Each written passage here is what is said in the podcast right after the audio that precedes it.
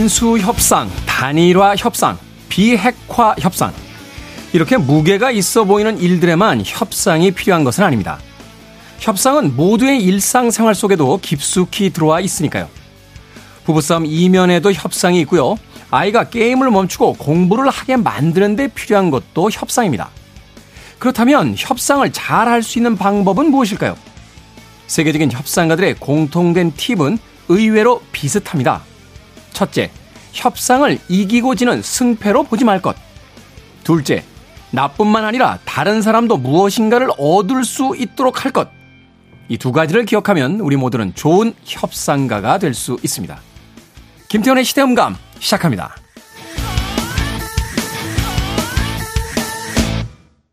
그래도 주말은 온다. 시대를 읽는 음악 감상의 시대음감 김태훈입니다. 물건값을 깎을 때부터 국제적인 외교의 현장에서까지 이 협상이라는 것은 우리 일상을 많이 지배하고 있는 것들 중에 하나죠. 근데 우리는 협상을 할 때 언제나 내가 손해보는 것만 생각을 하고 상대 입장에 대해서는 생각하지 않는 경우가 많습니다. 세계적인 협상가들이 제공하는 공통된 팁, 협상을 이기고 지는 승패로 보지 마라. 이것은 하나의 스포츠 경기가 아니라 바로 인간 사회 활동의 일부일 뿐이지 승패를 가르는 무엇이 아니다. 둘째는 내가 얻어가는 것도 있다라면 반대편에 있는 저 사람도 분명히 무엇인가를 얻어가야지만 그 협상이 성공할 것이다. 의외로 간단하고 단순해 보이는 팁이긴 합니다만 정치부터 우리 일상 속에서의 작은 아, 협상들까지 한 번쯤 떠올려 본다라면 이 두 가지의 원칙을 지키고 있는 사람들은 그다지 많지 않다 하는 것을 다시 한번 생각해 보게 됩니다. 자, 그렇다면 어떻게 해야 협상을 잘 할 수 있을까요? 상대에게 내가 내어준 것보다 내가 얻어가는 것이 무엇인지 한마디로 내가 얻을 수 있는 것에 대한 생각을 더 많이 하게 된다라면 기꺼이 어느 정도는 손해를 감수하면서도 얻고 싶어 하는 것을 얻을 수 있지 않을까 하는 생각을 해보게 되는데요. 우리는 언제나 자기 중심의 사고를 하고 있기 때문에 그 협상이 그렇게 쉽지만은 않습니다. 어, 이 협상 중에서 가장 잘못된 협상이 예로 드는 것이 바로 1차 세계대전 이후의 협상입니다. 1차 세계대전에서 승리를 거둔 국가가 유럽에서 이제 독일을 상대로 해서 엄청난 금액의 전쟁 보상금을 요구했죠. 결국 독일은 이 전쟁 보상금을 내놓으라고 경제 상황이 급격히 안 좋아지기 시작했고 여기에 불만을 품었던 독일 국민들 앞에 히틀러라고 하는 새로운 지도자가 나타나자 제2차 세계대전이라고 하는 인류 역사상 가장 큰 비극이 벌어졌습니다. 모두가 같이 살아야 하는 공존의 세상을 꿈꿔본다면 협상은 의외로 간단하지 않을까 하는 생각 다시 한번 해보게 됩니다. 자, 김태원의 시대음감, 시대 이슈들 새로운 시선과 음악으로 풀어봅니다. 토요일과 일요일, 일라디오에서는 낮 2시 5분, 밤 10시 5분 하루에 두번 방송되고요. 한민족 방송에서는 낮 1시 10분 방송이 됩니다. 팟캐스트로는 언제 어디서든 함께 할 수 있습니다. 자, 협상만 잘 됐다라면 이 팀의 음악을 지금도 듣고 있지 않을까요? 비틀스입니다. Let it be.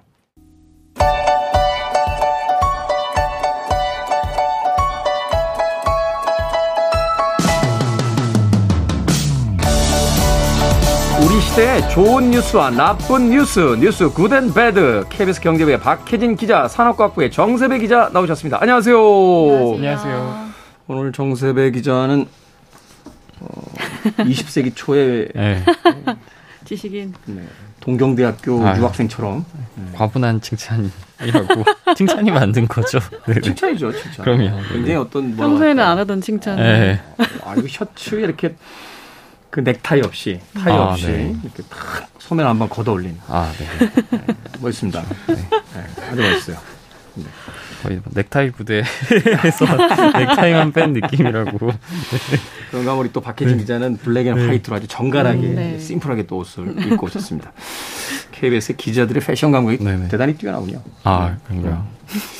자, 네. 오늘은 good news와 bad news 어떤 뉴스부터 만나봅니까? 네, 오늘 good news부터 전해드릴 건데요. good news. 그 2001년 대전 도심에서 은행 강도 살인 사건이 발생했었는데 혹시 기억하실지 모르겠어요. 사실 이제 최근에는 이런 강력 사건들이 은행 강도나 뭐 납치 네. 이런 것들이 이제 거의 사라지긴 했습니다. 그렇죠. 근절되긴 네. 했습니다만 과거에 한, 한 20년 전만 해도 또뭐 1980년대, 70년 이때만 해도 뭐 납치, 뭐 은행 강도 이런 강력 범죄들 음. 굉장히 많았었거든요.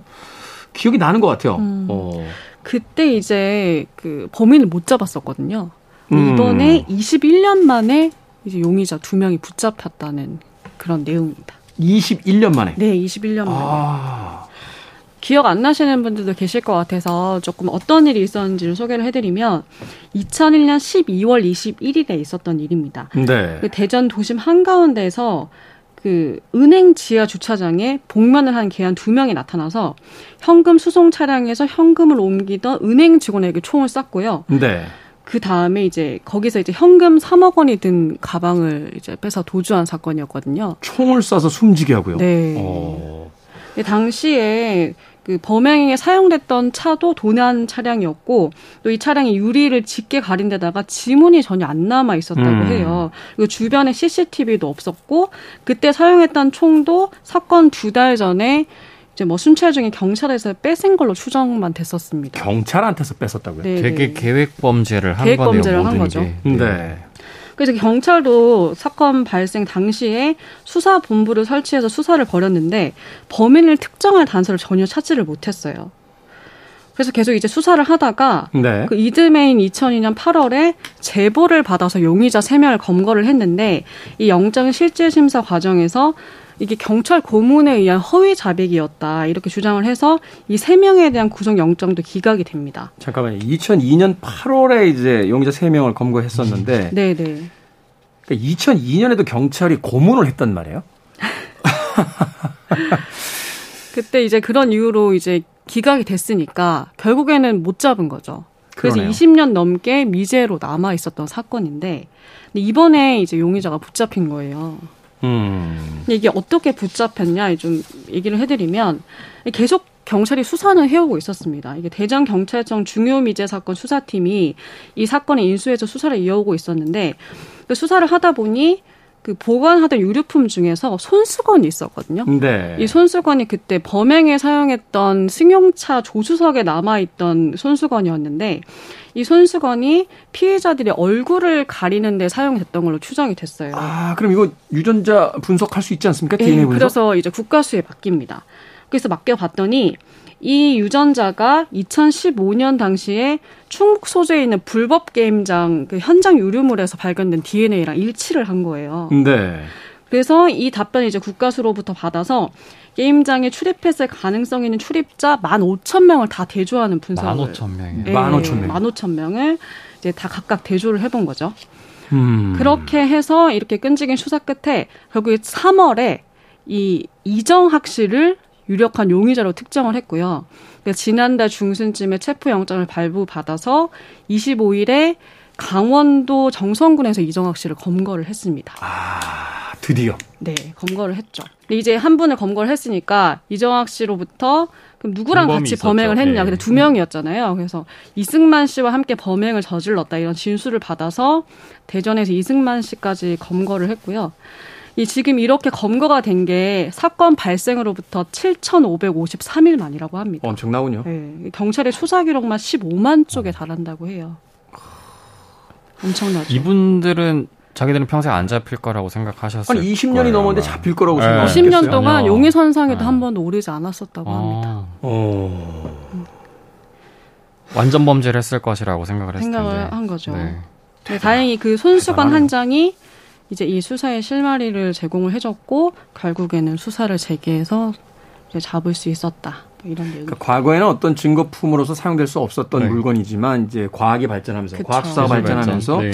DNA 검사법이 더 정교해지고 그렇죠. 네. 음, 그러니까 이제 결국 검거를 하, 결국 이 사건의 어떤 해결이 이야기하는 것은 지금까지 장기 미제로 남아 있는 음. 여러 사건들도 가능성이 있다는 이야기가 되겠네요. 이제는 해결할 수 네. 있는 실마리들을 좀 찾을 수 있을 것 실제로 같아요. 각 지방 경찰청마다 이런 중요 미제 사건만 담당하는 수사팀들이 있고 이거 미국 드라 지금도 수사를 하고 있을 미국 거예요. 드라마도 네. 있어요. 콜드 케이스라고. 음. 음. 네, 그러니까 말하자면 이제 그냥 냉동된 음. 아. 그런 사건들만 네네. 쫓아다니는 그 음. 추적해서 이제 음. 해결하는 그런 전담팀들이 있는 드라마를 제가 굉장히 즐겨봤던 기억이 네. 나는데 아 우리나라에도 이런 장기 미제 사건들을 주로 많죠. 다루는 그런 네. 수사팀이 있군요. 아무튼 와 이 경찰관 분들 정말 큰일 하셨습니다. 네. 이렇게 장기 미제라 할지라도 반드시 더군다나 이제 사람이 죽은 사건이에요. 맞습니다. 그러니까 이런 강력범들은 결국은 잡힌다는 걸 자꾸 알려줘야 어, 범죄가 일어나지 않지 않을까 하는 생각 해보게 됩니다. 진심으로 어, 수고들 하셨습니다. 아, 대단하네요. 음. 자, 굿뉴스 어, 박혜진 기자가 전해주셨고요. 자, 오늘 동경 유학생 출신, 음, 출신은 아니죠. 네, 동경 아, 유학생 네네. 같은 우리 정세배 기자 배드 뉴스. 네, 다음 주 저희 추석 연휴잖아요. 네. 그래서 아마 추석 연휴 맞이하셔서 다들 뭐 택배 주문 아마 좀 늘어나실 거예요. 미리미리 좀 택배 주문하셔야 되는데 음. 이제 아무래도 택배 연락이 많이 오다 보니까 이거를 노린 문자 사기가 이제 아. 또 늘어나서 아. 주의보가 내려졌다고 해요. 이 틈을 뭐 놓치지 않는군요. 맞습니다. 아무래도 이제 택배 문자 거의 다 받으시잖아요. 이제 네. 택배를 수거하신 할 때 이제 또는 뭐 지인들끼리 명절 인사를 사칭한 그런 문자 음. 네. 이런 경우가 좀 있어요. 그 예를 들어서 할 때 이런 문자가 오면 여기 항상 좀 불명확한 인터넷 주소 그 클릭을 유도하는 거죠. 음. URL을 가지고 또는 뭐 전화번호 전화를 걸게 유도를 하는 거죠. 이걸 스미싱이라고 하는데 쉽게 말해서 이제 악성 앱에 이렇게 접근을 하게 되면 뭐 개인 정보가 유출이 된다든지 네. 이런 문제가 발생하는데 아까도 말씀드렸듯이 지금 선물 배송 이런 것들이 지금 다음 주까지 쭉 많아지니까 그렇죠. 이걸 택배 문자로 위장한 문자 사기가 많이 늘어나요. 음. 최근 3년 동안 이제 경찰에 의하면 문자 사기 신고나 차단 건수가 한 151만 건 정도 아, 되는데 엄청나군요. 여기 40% 넘는 게 명절 기간에 집중된대요. 예. 네. 명절 설 근처, 추석 근처. 경황 없고 막 이렇게 네네. 여기저기서 말하자면 이제 평상시 받지 않았던 문자들 막 날라올 때 요때를 누리는 거군요. 사실 택배 같으면 제가 평상시 같으면 제가 주문을 했는데 주문하지 않은 문자가 오면 이상하다고 생각할 수 있는데 명절에는 그러지 않잖아요. 그쵸, 네. 명절엔 사실 조금 기대하죠. 그러 아 누가 나한테 누가 나한테 좀 보내지 않았을까? 아, 고기를 보내주지 않을까? 네. 그런 음. 것들을 노린 거죠 이제. 네. 왜냐하면 아, 이게 누가 상의 없이 이렇게 보내는 경우도 있기 때문에. 그렇죠. 네네. 어. 그 대부분이 이제 택배를 사칭한 거래요. 90한5% 정도가. 음. 나머지 일부가 뭐 공공기관을 사칭하거나 이런 거라고 하는데 뭐 결국 이제 개인이 조심을 해야 돼요. 이제 출처를 알 수 없는 뭐 어플 같은 거는 절대 이제 설치하시면 안 되고. 네. 네, 그다음에 이제 만약에 앱을 다운로드 받아라. 이거를 만약에 문자 메시지로 왔다면 클릭해서 다운로드 받지 마시고 이제 오픈 마켓 있잖아요. 각자 이제 휴대전화 그렇죠. 사용하시면 거기서 이제 정상적인 루트로 다운을 받으셔야 되고 가장 중요한 건 어떤 경우에도 이제 뭐 신분증, 개인정보, 금융정보 이런 걸 요구할 일이 없거든요. 정상적인 음. 경우라면. 그렇겠죠? 만에 하나 이걸 요구한다면 그냥 이거는 사칭이다라고 그냥 생각을 하셔도 안전하실 것 같아요. 그 편이. 이제는 이 정도는 상식 아닌가요? 그 은행에서 전화 와서 갑자기 맞습니다. 주민번호를 묻는다거나. 뭐 클릭을 해서 일로 입력을 하라든가. 예. 그렇죠. 하지만 조금 이제 다시 한번 좀 교묘하게 하니까 맞습니다. 헷갈리시는 분들도 있으실 것 같아요. 예. 그리고 평상시에 뭐랄까 또 한창 또 정신 없을 때 이런 게 오면 좀 무의식적으로 하시는 경우도 있어요. 또. 음. 저도 뭐 최근에 이렇게 문자 오는 거 보면 없던 아이가 생기고 막 이래요. 아, 자녀분. 네. 네. 아빠 네 휴대폰 고장났어. 이 번호로 연락 좀. 뭐, 뭐, 이런 거 있고. 저도 아들과 딸이 많아졌습니다. 그러니까 갑자기 막 늘어나고, 그 다음에 그 대출 갈아타라고. 아, 네네. 어, 사실은 더 싼 이자 있다고 막. 음. 네. 맞아요. 사실 생각해보면 금융권도 아니고 또 네네. 금융권 관계자분들한테 이야기했더니 그렇게 문자를 가지고 뭐 이렇게 하는 경우 없다고 음. 그러더라고요. 그러니까 이게 사실은 되게 의심스러운. 일단은 내가 모르는 문자다 맞습니다. 그러면 네네. 거기 아무것도 안 누르시는 게 제일 좋습니다. 맞습니다. 네. 네. 전화도 안 하고 아무것도 안 누르고 클릭을 안 하시는 거. 그렇죠. 제일 중요하죠. 네네. 좋을 것 같습니다. 만약에 이게 의심되는데 네. 어 뭐로 눌렀다. 네네. 이거 어떻게 됩니까? 뭐 어디 일단 어디 신고해야 되냐 이걸 뭐 112에 신고하실 수는 없고 네. 118이라는 번호가 있어요. 국번 없이. 아, 118번. 네, 118번 상담센터거든요. 혹시나 좀 의심되는 문자를 받으셨는데 좀 신고를 해야겠다라는 음, 음. 생각이 드시거나 아니면 휴대 전화가 뭐 악성 애플리케이션에 감염이 된 것 같다 이런 음, 의심이 음. 좀 드시면 여기서 이제 24시간 무료로 상담을 좀 받으실 수 있어요. 네. 그렇군요. 이 명절 맞이 택배나 상품권 관련 피해도 굉장히 올라간다라고 하는데 네. 어떻습니까? 뭐 최근에 보니까 어떤 그 전자회사에서 그 스마트폰 배송했는데 네. 없다는 거예요 박스 안에. 스마트폰이. 네. 그래서 예. 지금 뭐 빈 박스 배송 빈 박스 배송이 네. 됐다라고 해서 이게 과연 어디서 사라진 거냐. 아, 네네. 뭐 이거 지금 뭐 오. 조사 중이다. 어, 뭐 이런 얘기가 나오고 있는데. 네. 명절 되면 이제 집집마다 택배 박스들이 쌓이게 되니까 네네, 사실은. 여러 가지 어떤 위험한 일들도 생기죠. 우리나라처럼 네네. 남의 물건 손 안 대는 그런 아주 그렇죠. 그, 많지 않죠. 밖에 두고 예. 가도 안 가져가잖아요. 예. 그럼에도 불구하고 사고의 위험은 분명히 존재는 하는 거니까. 맞습니다. 네네. 예. 그렇군요. 또 그런 이야기도 하시더라고요. 택배 박스 오랫동안 밖에 놔두면 그 집 빈집이라고 음. 생각하고. 맞아요. 예, 그 안 좋은 범죄 심할 네네. 수도 있으니까 음. 그런 것들 각별히 또 맞습니다. 주의하셔라 하는 이야기들. 하게 됩니다. 택배나 상품권 관련해서 또 해주실 이야기는 없습니까? 네, 맞습니다. 아무래도 이런 사기뿐만 아니라 이제 명절에 택배 물량이 많이 쏠리다 보니까 이제 약간 배송 원했던 날짜에 물건을 못 받거나 또는 음. 못 보내는 경우도 많아요.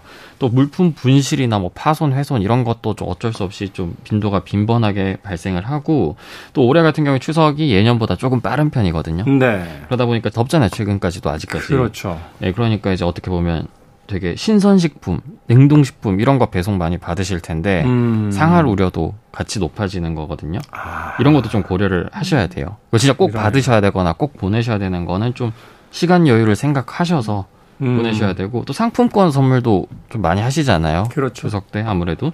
근데 이게 좀 조건이나 이런 거를 따져 보셔야 되는 게 이런 명절 때 뭐 좀 가격 할인을 많이 해준다.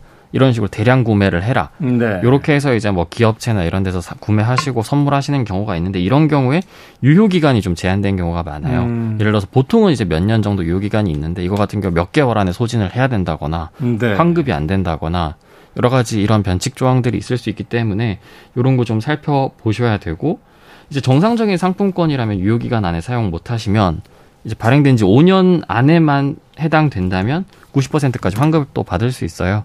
그러니까 이런 상품권을 만약에 구매하시거나 좀 선물 목적으로 생각을 하신다면 이게 어떤 좀 약관이 있는지도 한 번은 보시고 사시는 게 아마 좀 피해를 막을 수 있지 않을까 싶습니다. 그러네요. 지금까지 뉴스 good and bad 정세배 기자 그리고 박혜진 기자와 이야기 나눠봤습니다. 고맙습니다. 고맙습니다. 감사합니다. 노래 하나 듣겠습니다. 패럴 윌리엄스의 해피. 1977년 우주 탐사선 보이저 호에는요. 혹시라도 조우할지 모를 외계인을 위한 기록물들이 담겼습니다. 인류의 문명을 설명할 갖가지 사진, 소리, 문자들과 음악으로는 바흐의 브란덴부르크 협주곡, 베토벤의 현악 사중주, 피그미족의 성년식 노래 등이 담겼다고 하는데요. 우리의 삶, 우리의 존재를 설명하는데 빠질 수 없는 것이 바로 음악이기 때문이겠죠. 우리 시대의 음악 이야기, 시간을 달리는 음악, 김경진 음악평론가 나오셨습니다. 안녕하세요. 네, 안녕하세요. 자, 어느 날 김경진 음악평론가의 레코드 가게 팝시페텔에 외계인이 찾아와서 노래 한 곡만 들려달라. 라고 하면 김경진 평론가는 어떤 노래를 들려주시겠습니까? 어, 고민할 게 없어요. 음. 비틀즈의 A Day in the Life라는. A Day in the Life. 네. 그리고 그 노래를 들려주고 이걸 팔아야 되기 때문에 제가 비틀즈 음반이 제일 많거든요. 아, 가지고 있는 재고 중에 네. 비틀즈가 제일 많기 때문에 무조건 이거 이 비틀즈 사야 된다. 어? 네. 너네 행성으로 이거 가져오면 끝난다 그냥. 그죠? 어? 너무 평범한 선택이라고 저는 봅니다. 아, 우주인이 그렇게 이야기할 수도 있어요. 이런 건 우리 행성에도 많습니다. 괜찮습니다. 판만 사가면. 아, 저는 생각이 달라요. 저는 제가 만약 레코드 샵을 하고 있는데 외계인이 찾아와서 네. 한 곡만 들려달라. 내가 꼭 사야 돼. 저는 임영웅의 사랑은 늘 도망가를 들려줍니다. 와. 일단은 트로트로 가야죠. 외계에는 절대 있을 수 없는 우리만의 음악. 끝납니다, 이거는. 네, 바로 살걸요? 알겠습니다. 솔직히 임영웅 씨 파는 없죠? 네? 없어요. 네. 계속 비틀즈를 미는 거로 김경진 음악 평론가의 선택은. 자, 시간을 달리는 음악, 오늘 만나볼 음악 이야기, 어떤 음악 듣습니까? 네, 이제 뭐 날씨도 선선해지고 뭐 추석도 앞두고 있고 그런 시기에 가족들하고 즐길 수 있는 여러 가지 중에 어 특히 이제 아이들 아이를 키우는 입장에서는 어 애니메이션 한두 편을 같이 보는 것도 굉장히 좋은 선택일 거라고 생각해요. 그래서 네. 어 저희 아이도 어렸을 때그 지브리 스튜디오의 애니메이션을 굉장히 좋아했었거든요. 솔직히 네. 아이 핑계로 김경진 씨가 계속 본 거 아니에요? 아, 그럼요. 김경진 씨 지브리 애니메이션 엄청 좋아하시거든요. 네. 그래서 오늘 그 지브리 애니메이션에 흐르는 음악들 중에 몇 곡을 골라왔습니다. 네. 뭐처럼 동심으로 좀 돌아갈 수 있는 그런 시간이 되지 않을까 하는 생각이 드는데 먼저 지브리 설명을 좀 해주세요. 이게 네. 미야자키 하야오의 어떤 애니메이션 스튜디오로만 우리가 그렇죠. 알고 네. 있는데. 그 80년대 그러니까 1985년에 일본에서 설립된 애니메이션 제작사죠. 네. 지브리라는 네. 이름으로 그 유명한 미야자키 하야오 그리고 다카타 이사오 이 두 감독이 주축이 돼서 설립이 된 어, 제작 스튜디오인데 네. 뭐 워낙 유명한 작품들 또 시대를 초월해서 사랑받고 있는 작품들이 많기 때문에 국내에도 이 지브리의 팬들이 굉장히 많이 있습니다. 음. 어 유명한 작품 뭐 이웃집 토토로라든지 또 벼랑 위의 뽀뇨라든지 또뭐 네. 센과 치히로의 행방불명 이런 작품들은 지금 그 젊은 친구들 중에서도 자기는 너무나 좋아한다 뭐 이런 이야기를 하는 사람들이 많이 있거든요. 사실 일본 문화 개방되기 전에 네. 언더그라운드 쪽에서 그 이웃집 토토로는 거의 전설이었잖아요. 그렇습니다. 그래서 네. 그 비디오 테이프 정말 닳도록 돌려가면서 보던 그랬죠. 그런 기억이 있는데. 네. 정말 그, 어, 일본에서 만들어진, 일, 근데 이 지브리 애니메이션의 특징이 좀 일본적인 색채는 어, 많지 않죠. 특히 음. 미야자키 하야오 같은 경우는 어떤 어, 이게 어떤 전통적인 요소라든지 아니면 그 국적을 알 수 있을 만한 그런 요소가 아니라, 음. 어, 전 세계 누구가 됐든 10살짜리 어린아이가 봤을 때, 어, 흠뻑 빠져들어서 즐길 수 있는 작품을 자기는 지향을 한다라는 이야기를 한 적이 있습니다. 음, 네. 그래서 아마도 그래서 거기에 이제 굉장히 또 멋진 상상력 또 그 탁월한 그 그림체, 멋진 음악 이런 요소들 때문에 오랫동안 사랑을 받아온 게 아닌가 하는데 그 오늘 제가 준비한 노래들은 오리지널 사운드 트랙, 그러니까 오리지널 음악들이 아니에요. 그러니까 음. 지브리 애니메이션에 삽입이 됐지만 기존에 있던 노래들을 새롭게 편곡을 하거나 아니면은 음, 기성곡을 사용한 음. 그런 음. 곡들을 가지고 왔는데 먼저 들으실 곡은 어 다카하타 이사오 감독의 작품입니다. 1991년에 추억은 음. 방울방울이라는 아. 작품이 개봉이 됐었어요.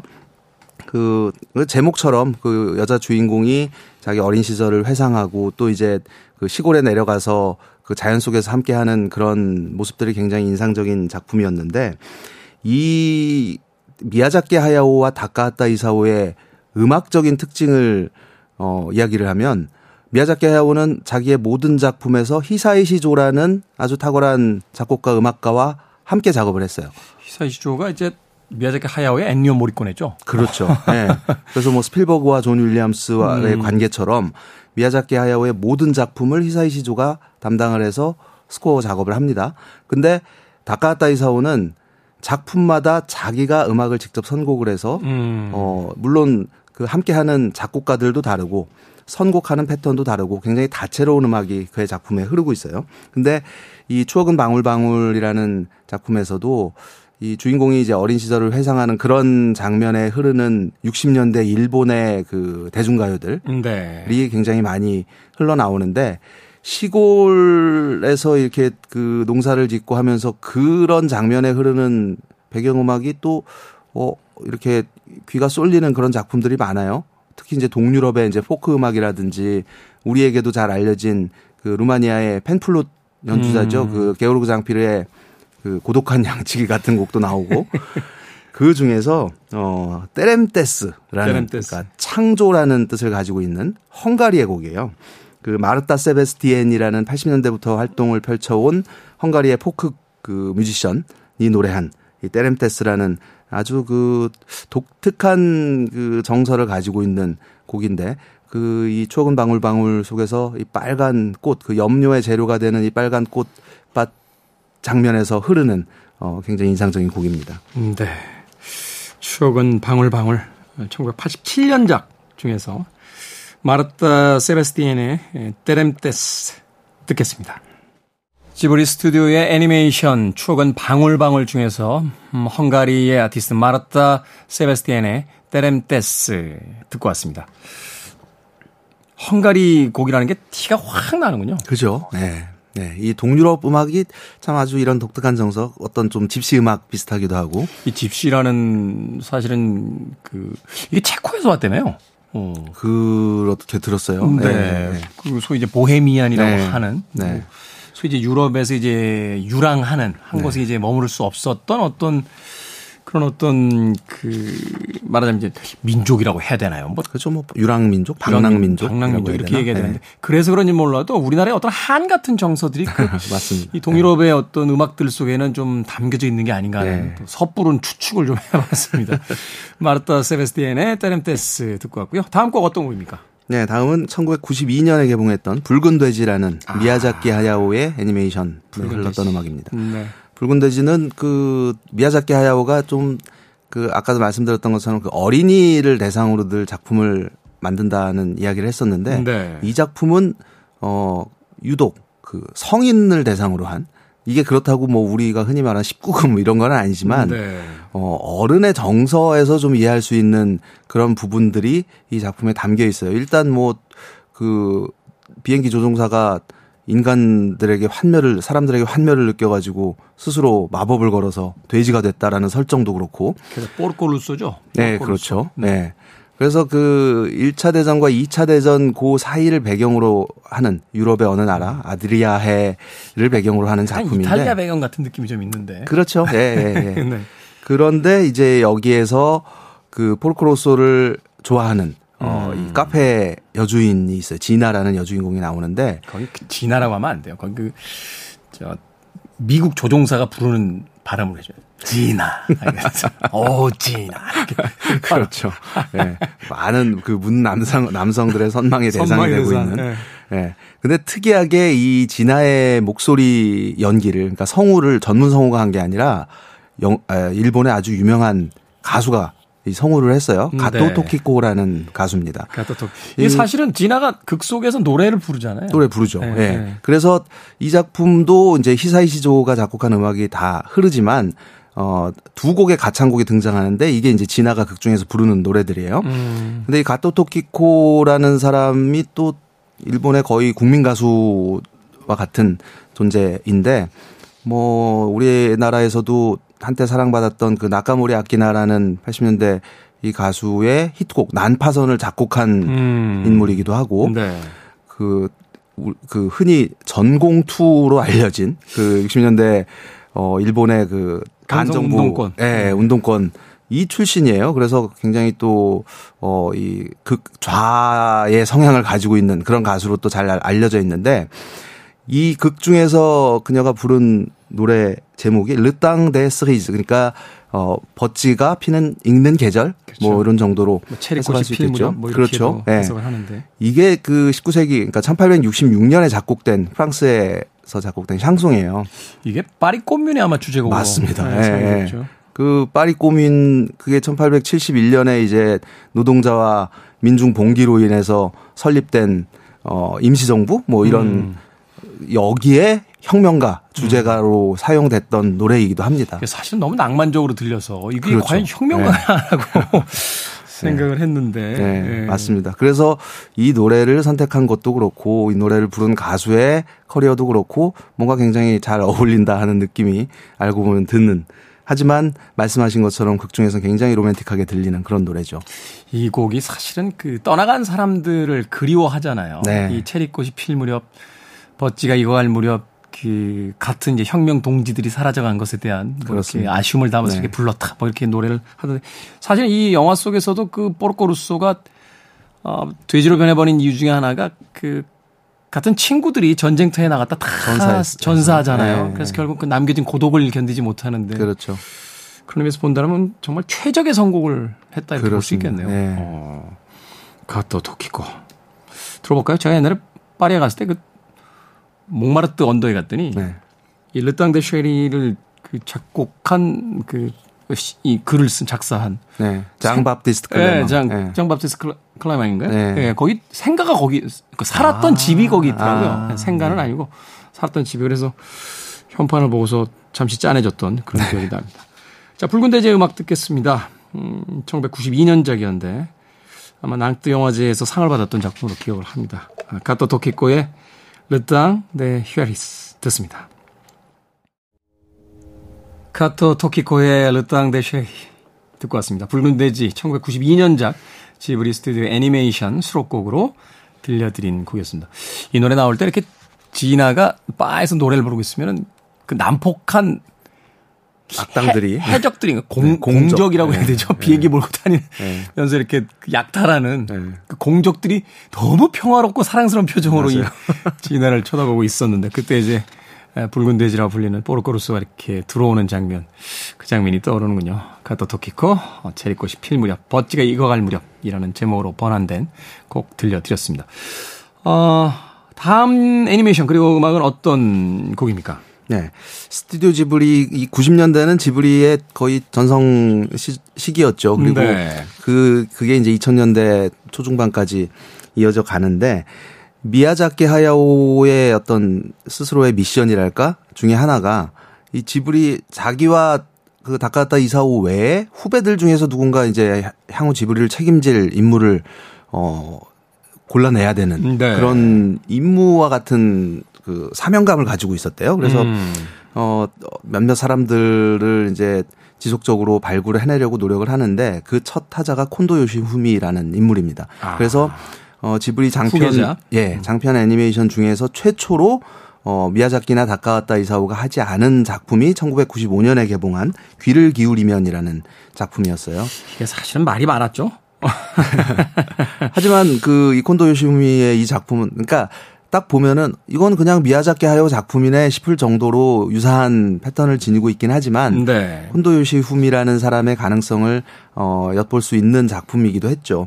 그래서 그 중학생 그 아이를 주인공으로 한 일종의 성장 드라마와 같은 작품인데 이 작품에서 주요 모티브로 사용되는 곡이 있습니다. 존 덴버의 어, Take Me Home Country Roads라는 1971년 히트곡이죠. 근데 음. 이 노래가 그대로 등장하는 게 아니라 이 작품이 시작되면 오프닝 장면에서 올리비아 뉴튼 존의 목소리로 이 노래가 흘러요. 아. 그리고 그 중학생인 이 주인공 여자아이가 그 이 노래를 개사를 해서 자기가 음. 가사를 바꿔가지고 이제 친구들과 공유를 하고 그 극 중에서 노래를 하기도 하고 이런 장면이 나오기도 합니다. 음. 그래서 이 존덴버의 노래가 그 중요한 소재가 되는 작품으로 그래서 이 작품에서 올리비아 뉴튼 존이 1973년에 발표했던 네. Take Me Home Country Roads 준비했습니다. 자, 귀를 기울이면 지브리 스튜디오 애니메이션 중에서 수록됐던 올리비아 뉴튼 존의 Take Me Home Country Roads 오늘 시간을 달리는 음악 김경진 음악평론가의 마지막 곡으로 어, 들어보도록 하겠습니다. 김경진 평론가와는 내일 다시 이 시간에 예, 시간을 달리는 음악에서 만나 뵙도록 하겠습니다. 고맙습니다. 네, 고맙습니다. 저도 끝곡 전해드리면서 작별 인사 드리겠습니다. 지금까지 시대음감의 김태훈이었습니다. 고맙습니다.